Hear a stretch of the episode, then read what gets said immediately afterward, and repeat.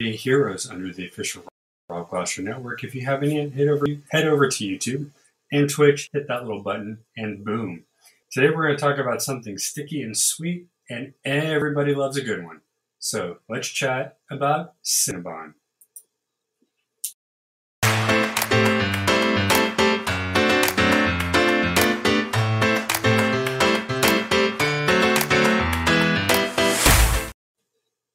Good afternoon, everybody. My name is Rob. This is Everyday Heroes, the series that covers all things educational, informational, but still super fun. Everybody loves a good cinnamon roll, right? Excuse me. Had a coughing fit earlier. but not everybody wants to make them. Well, jump in Cinnabon. Probably the, I would say, the number one purveyor of the cinnamon roll. At this point in time, you can get everything from full cinnamon rolls, tiny bites, and even flavored drinks as well. But how did this all start? So we're going to head over to zippia.com. they created a timeline that explained exactly what went down. So first off, 1985 was when it was founded by Geraldine Brusseau, who had a reputation of her own over the years. Excuse me. she sourced the ingredients for her eponymous uh, restaurants in Edmonds, just north of Seattle, the way she learned on her parents' dairy farm. Her VW bus crossed Snohomish, Skagit, and Whatcom valleys to collect salad greens, shellfish, and 300 pounds of unsalted butter made every week for Brusseau's. A few months before the phone rang, the New York Times had included Geraldine in a lengthy photo splash write up about this revolutionary idea of eating local. So before she became the cinnamon roll queen, well, she was working at her parents' um, restaurant. Now, in 1986, we got the first franchise bakery. So, literally a year later, boom, we had our first one. 1987, after its first year of existence, the Cinnabon chain stretched from Hawaii to Illinois. It progressed through huge geographic leaps that mirrored the company's initial development of Cinnabon units in Seattle, Vegas, and even Chicago. Uh, um, one person said that was one of our early mistakes. We had no geographic focus, skipping over regions to establish a Cinnabon and Aceto markets did not check the unbridled success of the chain. Now, yesterday we talked about Panda Express and how they did the opposite. They made sure to stay close, started in Pasadena, only moved to Nevada and Arizona, two states over, or one state over next to each other. And then once they were up and running, they grew and now they are in the billions. Now they knew off the bat that this was a bad idea. So what did they do? The burgeoning chain was registering gro- growing sales and high profits uh, during the late 1980s into a blanket that quickly covered much of the nation. So they got lucky. They ended up filling in a gap that most people liked, but it doesn't really work that way well doesn't work well that way. But continuing on by the beginning of the 1990s the number of cinnabon units had grown to 72 from the what did we have? Um, i think it was only about 10 at the beginning. Um, well above the figure that waldron one of the workers there had experienced the chain the reach uh, when plans were first discussed excuse me, by this point, what had started as a sideline business for Restaurants Unlimited had matured into a powerful revenue generating engine for a full service restaurant operator. In 1990, Restaurants Unlimited collected 100 million in sales. Cinnabon only got 25% of that total. Now, um, let's see. In, so in 19, uh, oh, they just did that twice. Haha. All right. By 1992, um, there were over 180 Cinnabon units in the United States and Canada, more than twice the number in operation two years earlier, which translated an average of more than one store opening each week. Much of it achieved through franchising, which made the contribution to Restaurants Unlimited revenue volume only a portion of the concept. All told, the Cinnabon chain by 92 was estimated $65 million enterprise.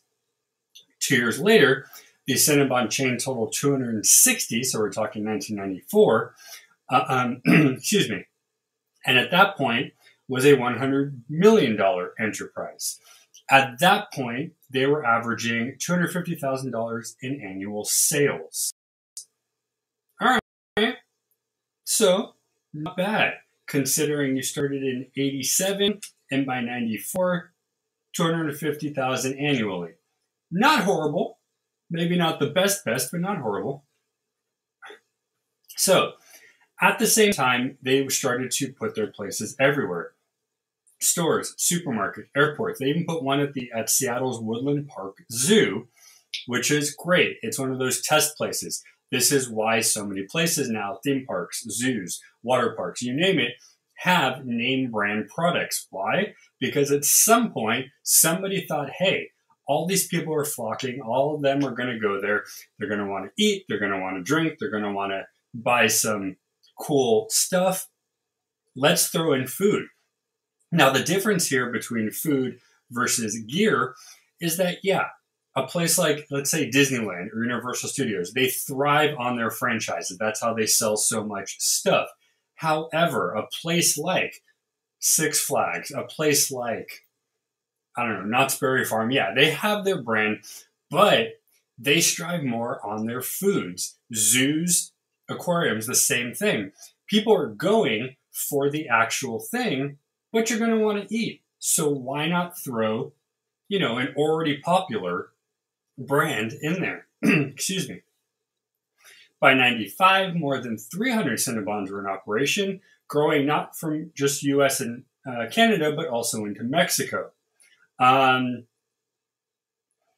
as Waldron scanned the horizon in 95, he was planning to open at least one new Cinnabon per week in any mall, airport, supermarket location that they could. By 1995, Restaurants Unlimited collected almost 200 million in sales, nearly five times the total generated a decade earlier. But Cinnabon accounted for 120 million of their total.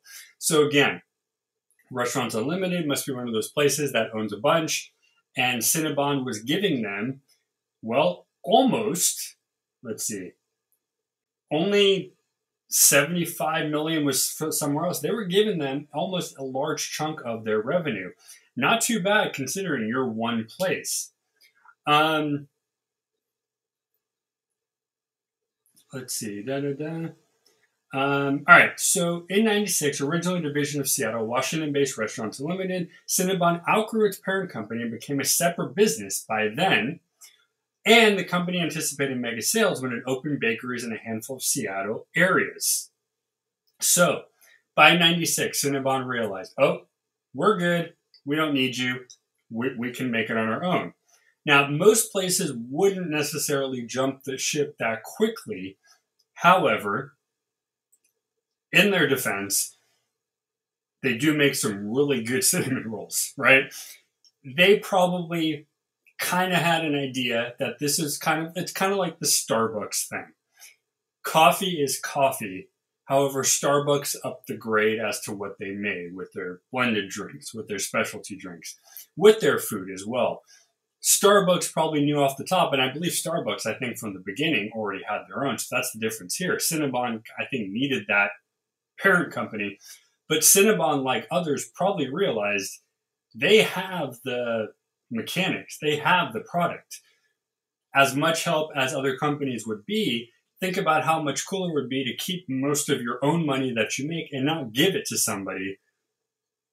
It's, I don't know, I think it's a win win, right, for most of them. Now, in 1997, they tested a much larger baking and coffee house concept, experimenting, excuse me, with two units in New York City that served as proving ground for the company's attempt to develop, um, excuse me, more re- uh, complex retail operation. In addition to the transformation, Waldron ordered the renovation of some units, touching off the gradual process of changing Cinnabon's decor. Warm colored wood, copper, replaced the blue and white with a new logo, new graphics, packaging, and more. Um, as 1990 drew to a close, Cinnabon started its second decade of existence, firmly situated as a market leader in its industry. Now, it's kind of funny they said in the industry. I can't picture another cinnamon roll other than something like, let's say, Pillsbury. But again, Pillsbury is known for baked goods generally cookies, brownies, cinnamon rolls, stuff like that. So, there's probably smaller mom and pop shops that I am not aware of personally, but it's funny to hear me say that they situate themselves in its industry when really they're the only ones in the industry. excuse me. Um, excuse me. Uh, they're the only industry that I've actually heard of. But hey, good for them. Um, with plans for 60 more units in 97, the company is also experimenting its expanding its menu. So here we go. New baked goods, stuff like bagels, muffins, croissants, and also the take-home uh, cinnamon rolls, the bigger boxes, and also offering things like the, the, the, toppings. You can buy cream cheese. I believe you can buy their cinnamon frosting as well. Um, by the beginning of 97, there were now 350 um, operating in North America, and they were collecting about 140 million in sales to themselves this time. Now, in 98, they were bought by AFC Enterprises for 65 million, and that's probably what happens because it happens to a lot of people generally. Think about how stuff like PepsiCo has Lay's and they have a lot of the other snack foods. Um, Nabisco has a bunch of other stuff too. It's one thing to start yourself out and be your own, but at some point when you become so large and so big, you do need help. Now, again, I go back to my story I did yesterday about Panda Express. They are in a very specific niche. They, as far as I know, have not had to do that because they have control of their Panda Expresses. Also, they're not all over the world, they're only in select areas. So, as I'm saying what I'm saying, most places like Cinnabon are going to need a parent company again to make sure that they don't overdo it themselves. Plus, if you have somebody to fall back on, well, makes it easier on you to not have to worry about it.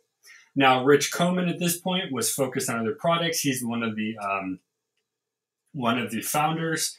Um, and lastly, in 2003, um, let's see, you started getting uh, brands in, in um, markets. Cinnabon Lip Balm, Seattle's Best Coffee, Orville Redenbacher Popcorn, Easy Bake Mixes.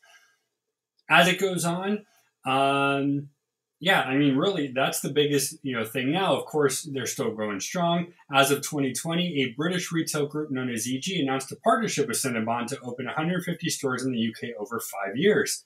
So at this point, they're now going over the across the pond, as they say, to um, to the UK and all that as well. So there you go. Pretty interesting pretty in depth. If you want to read more, go check out the link. Uh, it's in the chat. What do you guys think? Pretty cool. It is interesting. It is tasty, and they don't have any signs of stopping. So good on you. Thank you guys so much for watching. We appreciate you all. If you haven't yet, like I said, please go subscribe at our YouTube and Twitch. Until tomorrow, we got some more fun. Let's keep the conversation going on Discord and stay curious. Bye, guys.